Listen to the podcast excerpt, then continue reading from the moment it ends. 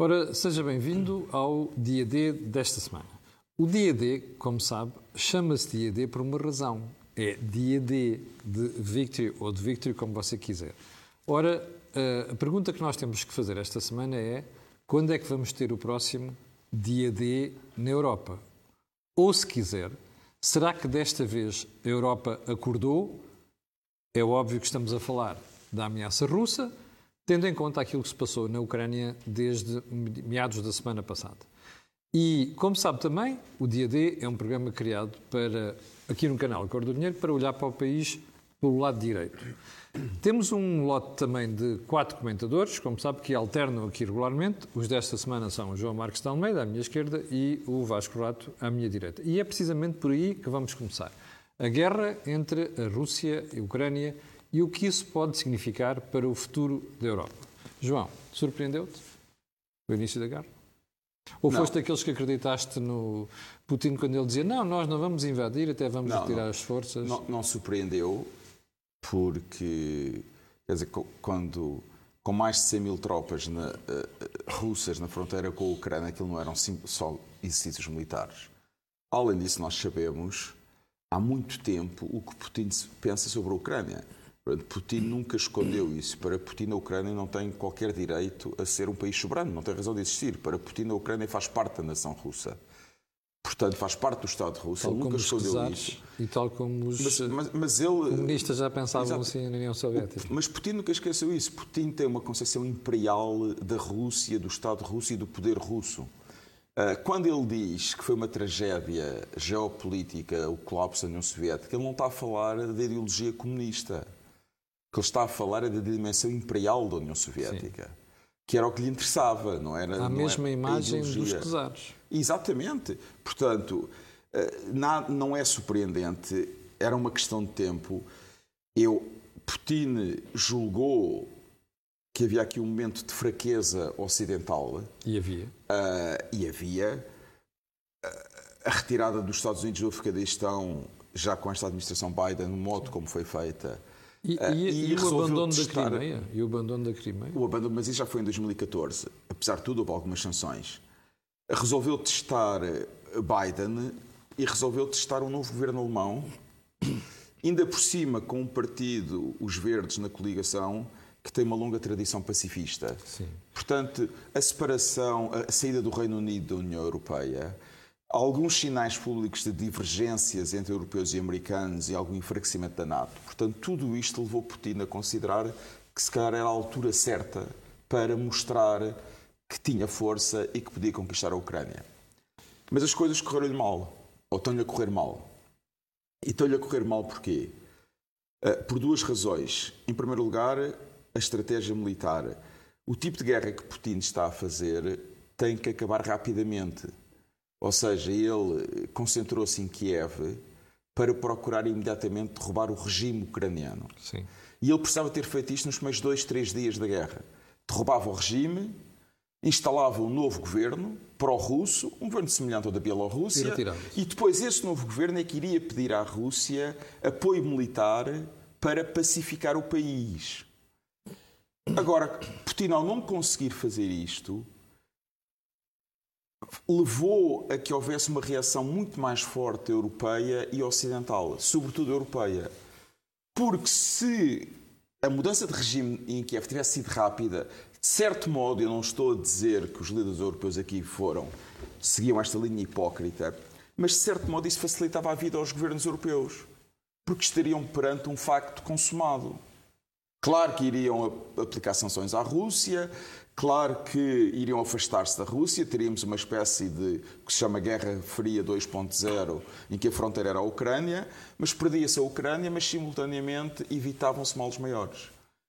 Mas Putin, ao não conseguir fazer isso, o que é que aconteceu? Os ucranianos apareceram em todas as televisões europeias como a resistir a um poder militar muito superior.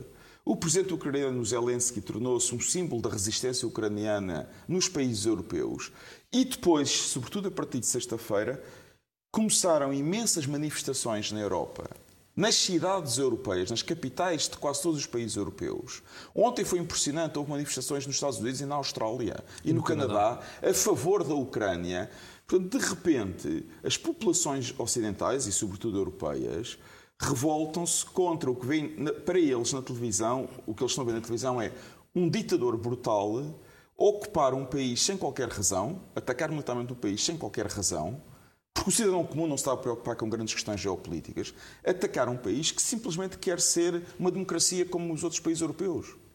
Eles olham para os ucranianos como europeus como nós. Mas surpreendeu-te a resistência ucraniana? Surpreendeu-me a resistência ucraniana. Quer dizer, surpreendeu-me e não me surpreendeu. Surpreendeu-me porque realmente a Rússia tem. A diferença de poder militar entre a Rússia e a Ucrânia é enorme. Por isso mesmo. Mas nós sabíamos, os ucranianos são duros. E sabíamos que vão lutar. Que uma coisa é é uma guerra uh, de ocupação. Outra coisa é estarmos a defender as, as, nossas terras, as nossas casas. Os ucranianos vão se defender até, até, até morrerem. Portanto, o, o Putin vai ter que matar muitos ucranianos para conseguir conquistar a Ucrânia e dominar a Ucrânia. E, e estas manifestações uh, que existiram, mais a capacidade de resistência dos ucranianos, levou os governos europeus a mudarem. E é impressionante o que aconteceu na última semana em termos de mudança de política dos governos europeus. Eu já vou a mudança de política, por isso é que eu falava no se perguntava há bocado se era o dia D na Europa, mas deixa-me ir aqui ao Vasco para, tentar perceber algumas coisas. Vasco, o que é que justifica que a Rússia não tenha conseguido impor o seu, o seu poderio militar na Ucrânia? Ou pelo menos em partes significativas da Ucrânia? Não conseguiu ainda. Sim, não conseguiu. Uh, julgo que os próximos dias um, serão, desse ponto de vista, muito, enfim, muito sangrentos, muito muito violentos. Mas eu, eu, eu, já elaboro um bocadinho mais, mas deixa-me ir ao encontro aqui de uma coisa que o João disse. Eh, eu acho surpreendente esta invasão na forma como foi feita. Um, porquê? Acho, eh, exatamente, porquê? Vamos lá ver. Uh, Putin tinha um conjunto de objetivos estratégicos, não é? Impedir uh, o alargamento da NATO à, à Ucrânia, impedir que a Ucrânia entrasse na União Europeia, uh, transformar a Ucrânia num Estado tampão que não ameaça, neutralização, finaliza, fin, finlandização um, da Ucrânia, quer dizer, uh, conseguir a independência de Donetsk e Luhansk, portanto, das duas zonas independentistas, e tudo isso era possível se ele não tivesse invadido. Uh, e até era possível no primeiro dia, porque no primeiro dia ele reconhece a independência dessa, dessas duas, desses dois Estados, entre aspas, né, pseudo-Estados, uh, e anuncia que uh, irá enviar uh, tropas de paz. que, aliás, não é uma coisa nova, estão na Ossécia do Sul, estão na, na Transnistria. e, portanto, se ele tivesse parado aí, eu creio que nada disto dos últimos dias teria acontecido. As sanções, quer dizer, haveria algumas sanções, mas, portanto, conseguiria os objetivos estratégicos. O que é interessante nisto, uh, interessante e absolutamente irracional, eu acho, uh, tem a ver com uma coisa que ele disse quando anunciou um, um, a invasão. Ele falou na, em nazis, na desnazificação da Ucrânia. E as pessoas riram, riram se tiveram essa reação, é interessante, mas há aqui um contexto. Porque e as pessoas disseram: ah, mas o presidente Zelensky é judeu, isso é um absurdo. Não. Quando, uh, quando Putin fala em nazis, uh, ele está a referir-se a nacionalistas uh, ucranianos. Na, na, Ucrânia, um, um, dos grandes heróis, provavelmente o maior herói de, de, do nacionalismo moderno, é o Stefan Bandera, uhum. que foi acusado de colaborar com os nazis, é uma série de coisas. Eh, Putin vê uh, Zelensky e esta elite como os herdeiros políticos ideológicos. Mas ele vê ou quer passar para o mundo não, essa eu acho que ele vê mesmo. Uh, ele vê mesmo, porque a gente também convém não esquecer que a grande, a Segunda Guerra Mundial é a guerra patriótica Rússia na, na concepção de Putin, mas é também a guerra contra o fascismo. É? E ele vê o regresso desse fascismo, desse nazismo, disto. Quer dizer, é a narrativa dele. E, portanto, o que é que é surpreendente é, é, isto é uma coisa como se fosse quase pessoal, não é? Ele está determinado um, a decapitar a liderança e, e, e imagino, a, a, matar Zelensky. Deve claro. haver. Uh... Por isso é que ele não podia acabar no que tu disseste no início, aquela estratégia limitada não, não, que seria racional. Não, João, mas claro que podia. Se fosse racional, os objetivos seriam cumpridos Sabe-se lá o que é que... Teoricamente podia, mas como ele está tão irracional e assumiu claramente que quer mudar o regime na Ucrânia, só aquilo não lhe chegava. Sim, mas, mas não, não deixa de ser uh, irracional do Ah, ponto de é. vista de objetivos estratégicos a longo prazo. Claro que é. Eh, e, portanto, eh, agora, quer dizer, eu acho que Putin está numa situação em que não tem saída, porque o Camilo dizia, ah, os objetivos militares ainda não foram atingidos. Bem, mas poderão ser nos próximos tempos. Mas... eh, Mas tu não achas que a capacidade de resistência da Ucrânia se pode manter por causa Não. do fornecimento de armas Uh? Não, não, quer dizer, acho, acho que a capacidade de resistência pode manter-se, como aliás se manteve depois da, da, da Segunda Guerra Mundial. Quer dizer, houve resistência. uh, mas em, em, em novembro, dezembro de 1943, quando a Alemanha e a- União Soviética combateram uh, em Kiev, destruíram a cidade toda. Portanto, Putin pode ganhar, pode ganhar, pode, pode tomar Kiev, quer dizer, Kiev, pelo menos o centro de Kiev, eu- conheço Kiev bastante bem, aliás, por razões várias, eh, não é difícil de tomar se a gente estiver preparado a bombardear aquilo tudo, a destruir Pois, mas é isso que até agora se tem estado a evitar nesta guerra. É isso que Putin tem estado a evitar, eh, mas Porque daqui- sabe das consequências Ah, que isso claro, pode ter da opinião claro. pública Por isso, é que eu disse que ele não, por isso é que eu disse agora que ele não tem saída. Portanto, ele aceita eh, a situação e agora negociar qualquer coisa, ou ganha militarmente, faz esta decapitação do regime, mas o que implica a destruição, e não é só de, de Kiev, é de Lviv, são de várias cidades. Eh, e, portanto, estamos aqui num processo de escalada. E isto, por, isso, por isso é que eu acho que as próximas 24, 48 horas são absolutamente cruciais. Eh, e essa escalada, durante esta noite, já se viu alguns sinais dessa escalada em que a destruição das cidades, ataque de mísseis, uma série de coisas. Mas isto não é um bom sítio para estar. Agora, vamos ver o que é que acontece na dinâmica interna da Rússia, porque hum, eu, eu- eu acho, eu acho plausível que os generais não tivessem informado Putin das dificuldades eh, de uma operação desta E natureza. tu achas que o comando Eu acho militar provável. russo, tu achas que o comando militar russo terá ficado indiferente à ideia de ponham já em prontidão as forças nucleares? Achas que o comando militar Não. russo vai numa história destas? Eh, acho que por enquanto está a ir, mas, mas, eh, vamos lá ver. O comando militar russo são os rapazes, raparigas, poucas, mas são os rapazes, os boys and girls de Putin dos últimos 20 anos. Portanto, isto é a gente dele. Eh, Mas mas. a imprensa internacional falava em divergências entre o comandante Gerasimov, o, o Chief of Staff das forças russas e o próprio Putin. Sim, mas é natural que haja. Eh, aliás, viu-se naquela gravação em que ele pede aos elementos eh, os- o principal espião, não sei o quê, viu-se, mas também se viu que todos têm medo dele. Eh, todos têm medo dele. E, portanto, numa situação destas, eu creio que provavelmente não o informaram das dificuldades. Eu, acho que o próprio Putin, nos últimos últimas 24 horas, provavelmente fez uma pausa para reequacionar as coisas. Agora, essas dinâmicas dentro ah, da elite, sobretudo da elite militar, ah, podem ser muito difíceis para Putin. Vamos ver. é? João, hum, antes de irmos à, à reação alemã e do resto da Europa, hum, há- há alguns espectadores questionaram nos últimos dias, aliás, vieram mesmo mensagens para mim perguntar, mas porquê é que há tanta gente a reclamar tantos pedaços de território? A pergunta era, ai, a Crimeia, depois eh, Luhansk, eh, hum, eh, Donetsk, eh, as, as pessoas ainda não, não, não percebem, porque também não, não era, não era matéria acessível ao comum dos portugueses, a Ucrânia foi russificada ao longo dos últimos séculos. Primeiro pela Catarina a Grande, depois pelo Lenin, eh, ou seja, há zonas da Ucrânia para onde foram transportados literalmente comunidades inteiras de russos e isso criou uma espécie de uma comunidade russófona nessas zonas. Daí esta divisão e esta dificuldade em manter fronteiras. Para, para os portugueses, que, têm, que é um país onde as fronteiras são relativamente estáveis Desde 1143, durante muitos praticamente. séculos, é muito difícil entender a história da Europa Central, o modo como as fronteiras têm mudado. Fronteiras Porque aquilo volúveis. foram, são territórios que pertenceram a impérios. Toda a história daquela parte da Europa é dominada pelo Império Russo, o Império Austro-Húngaro, o o Império otomano. E o Império Alemão. Sim. E, portanto, todos E estes países e o polaco. Portanto, aqui eu- há uma frase, eu lembro-me na altura que acabou a Guerra Fria, de uma pessoa de idade na Ucrânia muita idade, dizer eu nasci na Rússia, vivi grande parte da minha vida na União Soviética, vou, morrer, vou na, morrer Ucrânia na Ucrânia e nunca mudei de casa.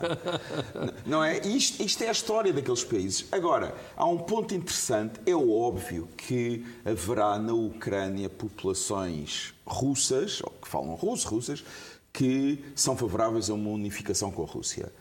Mas também é verdade que há muitos russos na Ucrânia que não são favoráveis uhum. a essa unificação. Sim. E um dos pontos muito interessantes que apareceu nas televisões nos últimos dias é a população ucraniana de língua russa oferecer-se como voluntária para combater as tropas russas. Uhum. Eles querem continuar havendo uma Ucrânia independente. Não querem estar sob o domínio de Moscou e de Putin. E esse é um ponto importante. Mas em relação ao que o Vasco também disse da racionalidade, eu acho que há aqui uma diferença uh, importante. Putin, nós sempre soubemos que Putin não é uma pessoa razoável. Mas uma coisa é não ser razoável, outra coisa é ser irracional. Mas e eu acho que ele deu o salto de não ser razoável para ser irracional. Ou, é, ou aquilo é mesmo doença? Porque eu recordo. Não sei se é doença. Isso numa conferência de imprensa em que ele deliberadamente diz que não gosta da Ucrânia. Exato. Não, ele não aceita a independência da Ucrânia. Quer dizer. E, e, e aqui Putin, por exemplo, tem hoje, aparentemente vão haver umas negociações de paz na fronteira entre a Bielorrússia e a Ucrânia, entre ucranianos e russos. Aqui Putin teria uma oportunidade para eh, voltar a ter uma posição racional em relação aos ucranianos. Aparentemente, as informações é que o Zelensky e o governo ucraniano estão dispostos, em nome da paz, de evitar que a Rússia use esta força militar brutal que irá usar, estão dispostos a reconhecer a, anexação da Crimeia, inclusivamente a independência de parte de Donbass uhum. e, e, a neutralidade, não aderirem à NATO. Não, estão, não aceitam não aderir à União Europeia. Pois, compreensivelmente. Uh, agora, eu duvido que Putin aceite isto, porque pois. para Putin isso seria uma derrota. Neste momento, para Putin, colocou-se numa situação tal que para Putin a vitória é uma mudança de regime na Ucrânia. Uhum. Já tudo o que seja menos que isso é uma derrota para Putin. Isso é que é muito complicado. Porque a grande questão é como é que Putin vai lidar com uma derrota. Ou seja, pode-se pôr a questão de outro modo. O que é que Putin está disposto a fazer para alcançar a vitória? Ô, João, tenho a certeza que em 1939 alguém deve ter feito a mesma pergunta que estás a fazer. E Hitler acabou mal. Claro. Eu, oh, Camilo, eu acho que esta guerra na Ucrânia que Putin iniciou é o princípio do fim do regime de Putin e o princípio do fim de Putin. Não sei quanto tempo, não sei quanto tempo durará, mas usando a expressão inglesa, agora estamos é mais uma questão de when than whether, não é? É a minha opinião. Ele foi longe demais, ele cometeu aqui um grande erro. Tu, e isto posso... leva-nos à reação, só à reação do. do, do Sim, só acrescentar uma coisa que tu estás a dizer, acho que tens razão. Uh, mas é o seguinte: imaginamos que Putin ganha, conquista Kiev, faz a mudança de regime. E depois? Porque, quer dizer, qualquer governo apoiado, patrocinado por Moscovo, será ilegítimo aos olhos da, da população. Uh, a sabotagem vai continuar, a resistência, Sim, a resistência vai continuar, vai uh, a comunidade internacional não reconhece o regime. Portanto, aquilo serve para quê? Vai ser um pesadelo para Putin. Ah, vai ser um pesadelo. Uh, e as sanções vão continuar. E agora é. já são sanções duras. Sim, e isto leva-nos ao modo como os europeus reagiram. Sim. E é impressionante. Porque... Surpreendeu-te esta reação unificada surpreendeu e dura da Europa? Unificada não, mas dura surpreendeu-me. É, uh, e surpreendeu-me por uma razão muito simples. Não só a Alemanha. Surpreendeu-me porque no início, antes de começar a guerra, Macron, os presidentes franceses têm sempre esta, esta, esta, este síndrome gaulista, uh, Macron quis mostrar que a França é mais do que é. E até foi a Moscou. Foi a Moscou. E correu mal. Correu mal. Falou ao telefone com Putin no domingo, no dia antes de Putin reconhecer a independência das repúblicas do, do Donbass. E, portanto, Macron foi humilhado. Mas eu não estava à espera da resposta dura. E vamos ver o que aconteceu na última semana. Quase toda a gente dizia que os alemães nunca iriam uh, suspender o Nord Stream 2. Ah, Scholz suspendeu na terça-feira de manhã. Terça-feira de manhã. Começou, a guerra começou na quarta-feira. Na quinta-feira à noite houve um Conselho Europeu Extraordinário em Bruxelas, onde a União Europeia se recusou a incluir o SWIFT no pacote de sanções, no, no primeiro Sim. pacote de sanções. Agora já está. A recusa foi liderada pela Alemanha e pela Itália. Na sexta-feira, ao fim do dia, o governo francês disse que por eles não se opunham à inclusão do SWIFT no pacote de sanções. Pressão sobre a Alemanha. No sábado, Draghi falou ao telefone com Zelensky e depois do telefonema anunciou que a Itália já era favorável à inclusão do SWIFT no pacote de sanções. No domingo, no sábado ainda, a Alemanha mudou de posição. Uhum. E SWIFT agora está no E em cima disto sanções. anuncia que vai fornecer armas a Ou seja, coisas que toda a gente achava que não iam. orçamento de defesa. E mais, mas exatamente, fornecimento de armas à Ucrânia. E ontem eh, Scholz anunciou no Parlamento alemão Vai 100 gastar mil 2% milhões de euros para gastar para um pacote para, Para reforçar alemão.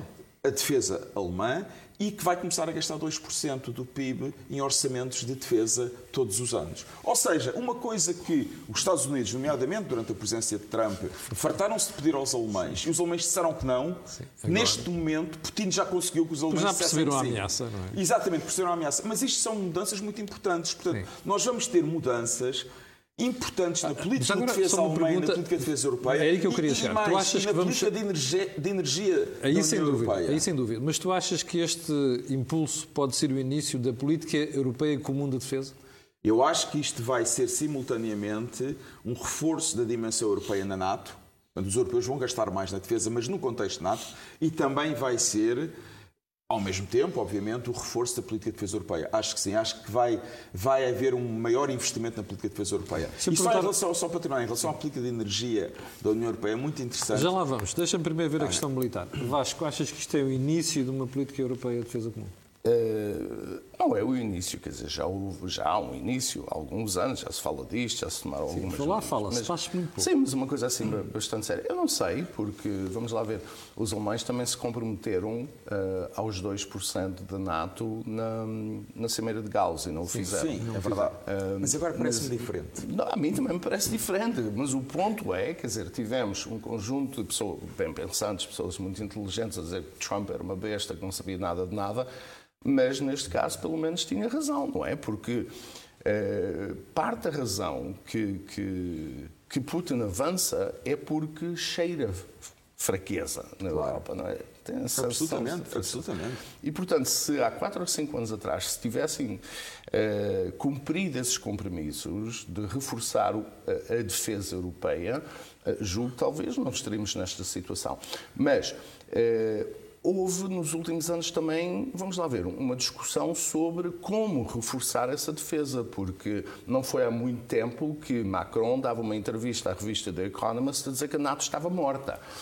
Aparentemente não está. Não está. O- não. aparentemente Mais depressa Macron deixará de ser Presidente de França Ah, do que a NATO isso- acabará. isso certeza Aliás, isso foi outro favor Agora, que Putin fez, é que renovou a aliança. Foi, e, e aquela conversa toda da autonomia estratégica francesa, tudo aquilo, eh, eh, o, que pode acontecer, e eu digo pode porque, enfim, eh, mas o que pode acontecer é a Europa perceber finalmente tem de fazer um investimento sério em defesa. Mas na NATO, no âmbito da NATO, e em aliança com os Estados Unidos.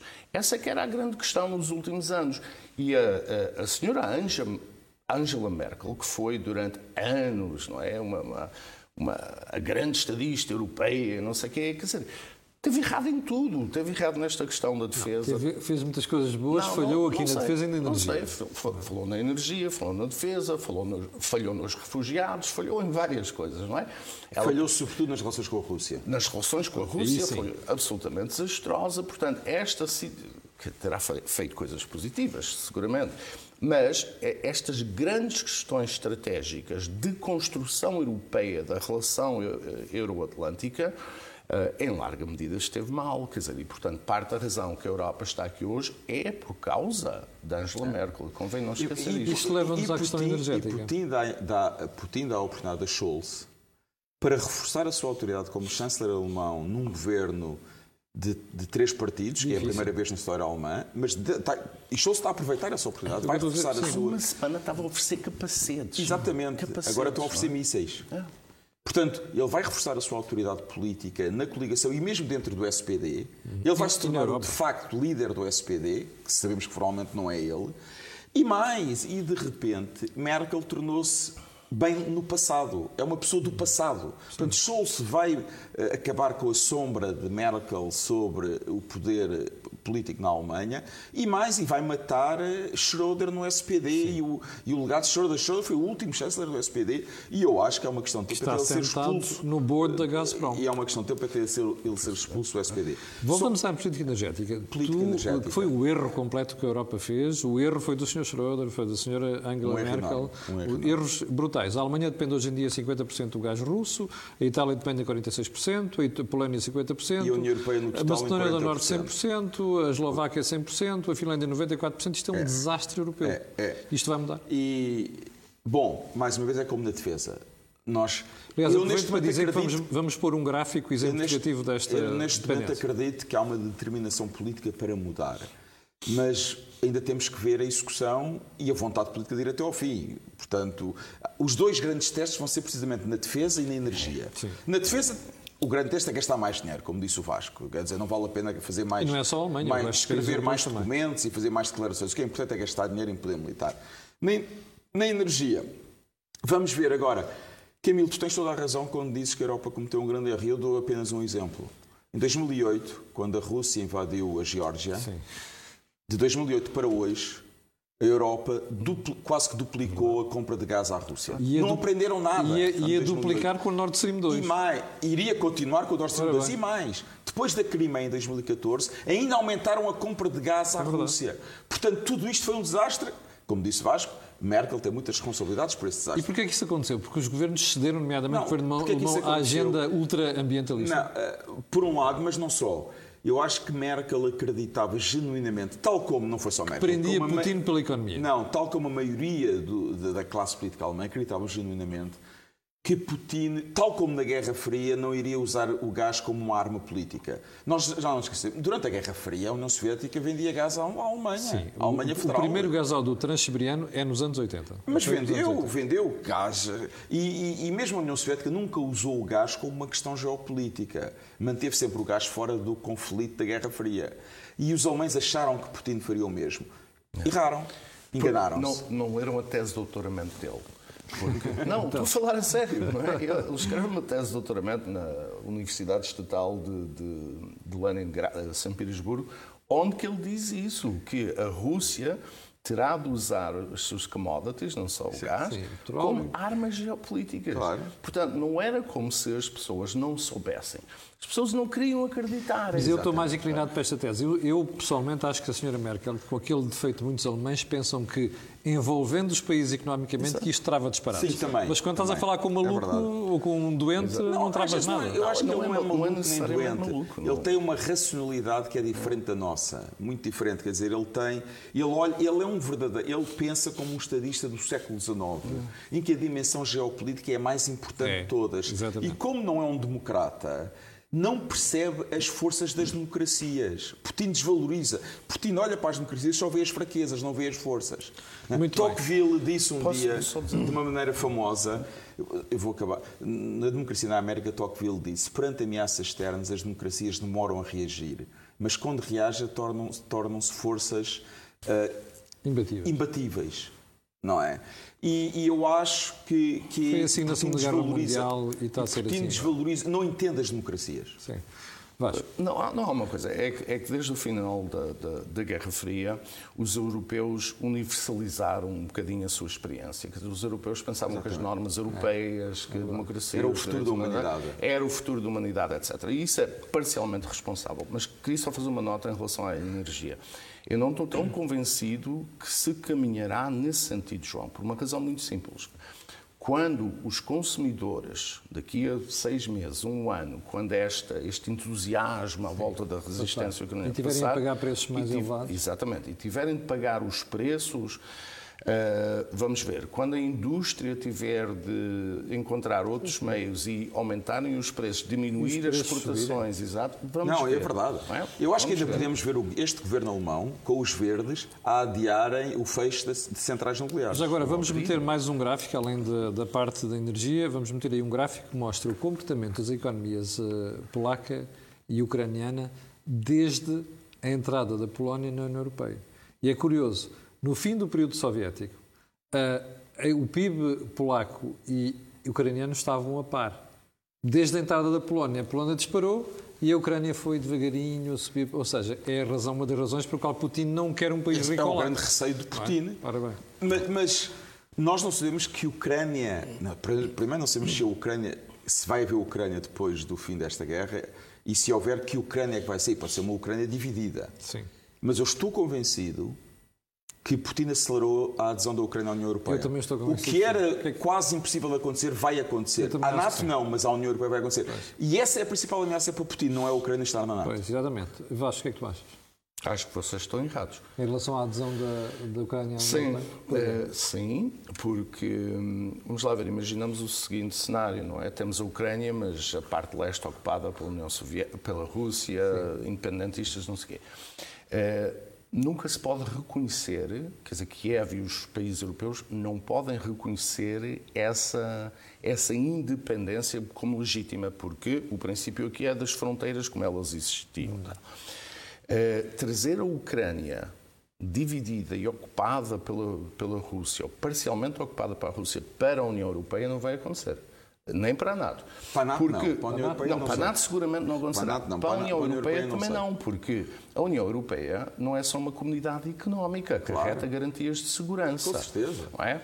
E eu creio que, avaliando pelo passado, porque esta esta discussão já foi feita em relação à NATO, É, mas agora há uma urgência, não é?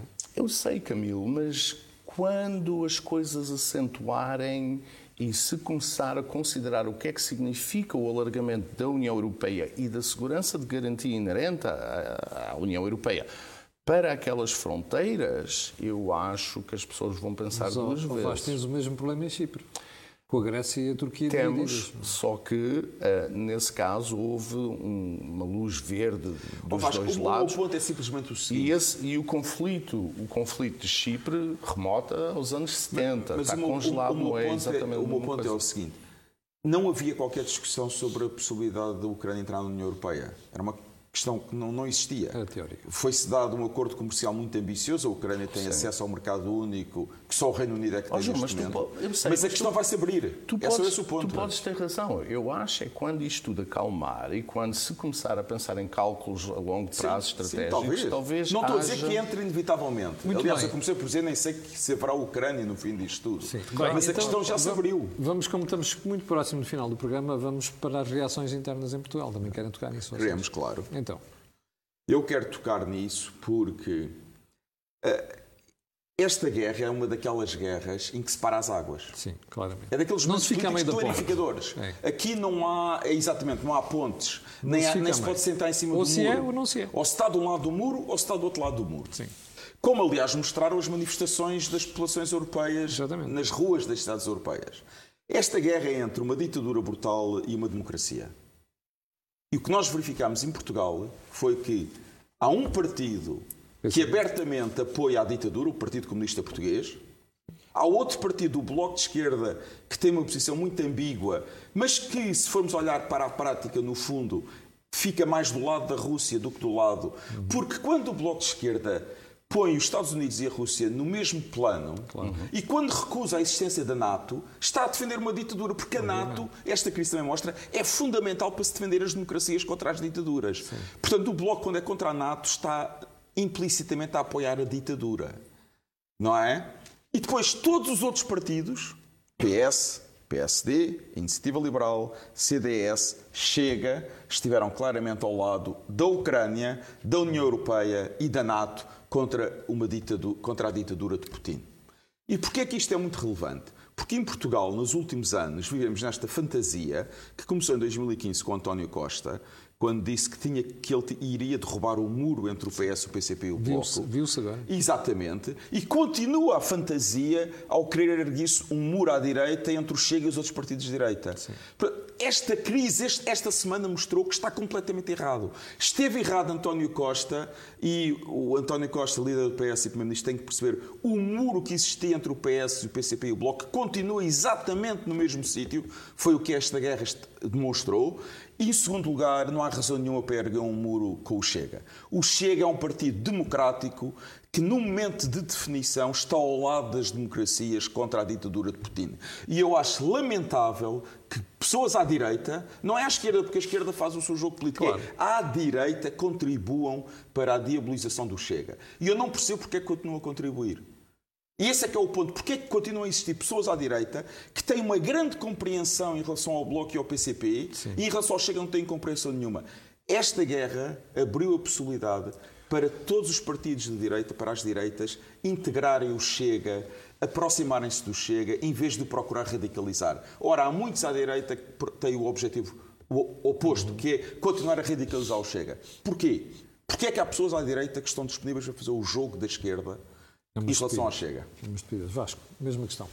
É, eu, eu partilho muito disto que o João acabou de dizer. Eu queria centrar os meus comentários ahm, no PSD. Ah, E no tweet? nos tweets, em vários tweets. Quer dizer, o PSD, o João disse, ah, o PSD inequivocamente estava ao lado da, da, da Ucrânia. Sim, mas eh, o Dr. Rui Rio, a certa altura, logo no início, disse: Ah, vamos ter cuidado, temos de pensar muito bem nestas coisas, porque isto tem consequências e tal, não sei o quê. Não, antes, de É, pôr, Merkel- antes de impor mais sanções, atenção que isto pode afetar a euro. O Exato. Dr. Rui acha que Merkel ainda é a chance Exato, ainda acha, com certeza, deve ser essa influência alemã. Se calhar até falou com ela em alemão, ao telefone, não sei quantos. Mas eh, teve uma postura, dizer, enfim. Depois disse, não, afinal de contas, vamos lá então avançar para as sanções, não sei quê. Mas eu queria centrar os meus comentários noutra pessoa, que não é o Dr. Rio, é o, o secretário-geral adjunto, Hugo Carneiro, que foi para o Twitter dizer o seguinte, e passo, passo a ler. As sanções económicas deve- eh, deviam estender-se aos países que estão a apoiar a Rússia militarmente ou a partir dos seus territórios. Depois diz o seguinte, esta pérola. A NATO devia intervir para garantir a integridade do Estado ucraniano e atendendo à ameaça lançada aos países europeus e aos civis na Ucrânia. Quer dizer, em português, enfim, não está muito bem escrito, mas a NATO intervir como? militarmente, exatamente o que é, o que é que isto quer dizer? Como é que, como é que a NATO É intervém? é falta de conhecimento matéria. Não, não, mas é esse o ponto. Quer dizer, é uma ignorância profunda sobre os dossiers, sobre a complexidade destas coisas, do presidente do PSD, de um secretário-geral adjunto, hum, e tudo isto é uma vergonha. Quer dizer, quando se dizia, ah, deixem lá estar o doutor Rio mais um ano que ele não, não, não fará nada, não sei o quê. Não está a fazer coisas. Quer dizer, eu não estou a ver outra liderança do PSD com este tipo de posicionamento absurdo, ignorante. Isto é uma vergonha. É uma vergonha absoluta ele vir ir para casa hoje. Mas, só, só para terminar, eu concordo absolutamente com, com o Vasco disse o PSD, mas neste momento o PSD, infelizmente, não existe, porque como não tem líder, não existe. Ah, quer dizer, não existe, lamento. ser isso, pode mas ser isso. para mim, à direita, o principal, a principal questão que esta crise motiva é que há aqui uma grande oportunidade para reconhecer que há pluralismo hoje em dia na direita em Portugal. Há pluralismo, mas, esquerda. mas pluralismo não é o mesmo que divisões ideológicas profundas, nem, nem muros. Portanto, vamos aceitar o pluralismo da direita, partidos com agendas diferentes, mas não, a direita em Portugal não se divide entre partidos democratas e partidos antidemocratas. São todos democratas. Posso fazer uma coisa e referir uma coisa que o, o governo, os responsáveis neste governo do Partido Socialista, eh, seguiram um caminho certo. Ah, Acho que é, É preciso verdade, é verdade, é verdade. Agora, é de salientar a firmeza com que António Camilo. Costa e outros responsáveis do Partido Socialista se referiram a esta, esta Agora, ainda em relação ao Chega, e isto também vamos ver, é um teste ao PS. O PS já anunciou, e muita gente diz que é inaceitável haver um vice-presidente da Assembleia da República do Chega. O Chega vai apresentar eh, o Diogo Pacheco de Amorim. Pacheco de Amorim como candidato. Agora vamos imaginar, eu acho que era isto que o Chega deveria fazer, que o Chega, no primeiro dia do novo Parlamento, vai colocar uma moção para se fazer uma votação no Parlamento quem é que apoia a democracia da Ucrânia contra a ditadura da Rússia. O Chega vai apoiar. Boa Qual é a legitimidade, qual é a legitimidade do Parlamento recusar uma vice-presidência a um militante de um partido democrata que apoia a Ucrânia, quando acabou de ter um vice-presidente de um partido comunista que apoia uma um ditador como É Putin? verdade. Pronto, fica aqui feito o desafio. Olha, está aqui uma ideia para o Chega, feita pelo, lançada pelo João Marcos de Almeida. Uh, chegamos ao final do programa de hoje, uh, é praticamente ou quase todo ele sobre uh, o conflito entre a Rússia e a Ucrânia. Nós voltamos na semana passada. Eu aproveito para agradecer ao João e ao Vasco, aliás, foi uma excelente aula de história e também de estratégia. Nós voltaremos a ver-nos na próxima segunda-feira. Para o final, fica o pedido sempre. É colocar um gosto e fazer partilha nas redes sociais. Eu escuso dizer porquê, não é? Aquilo que houve aqui, não houve mais sítio nenhum. Obrigado e até a próxima semana.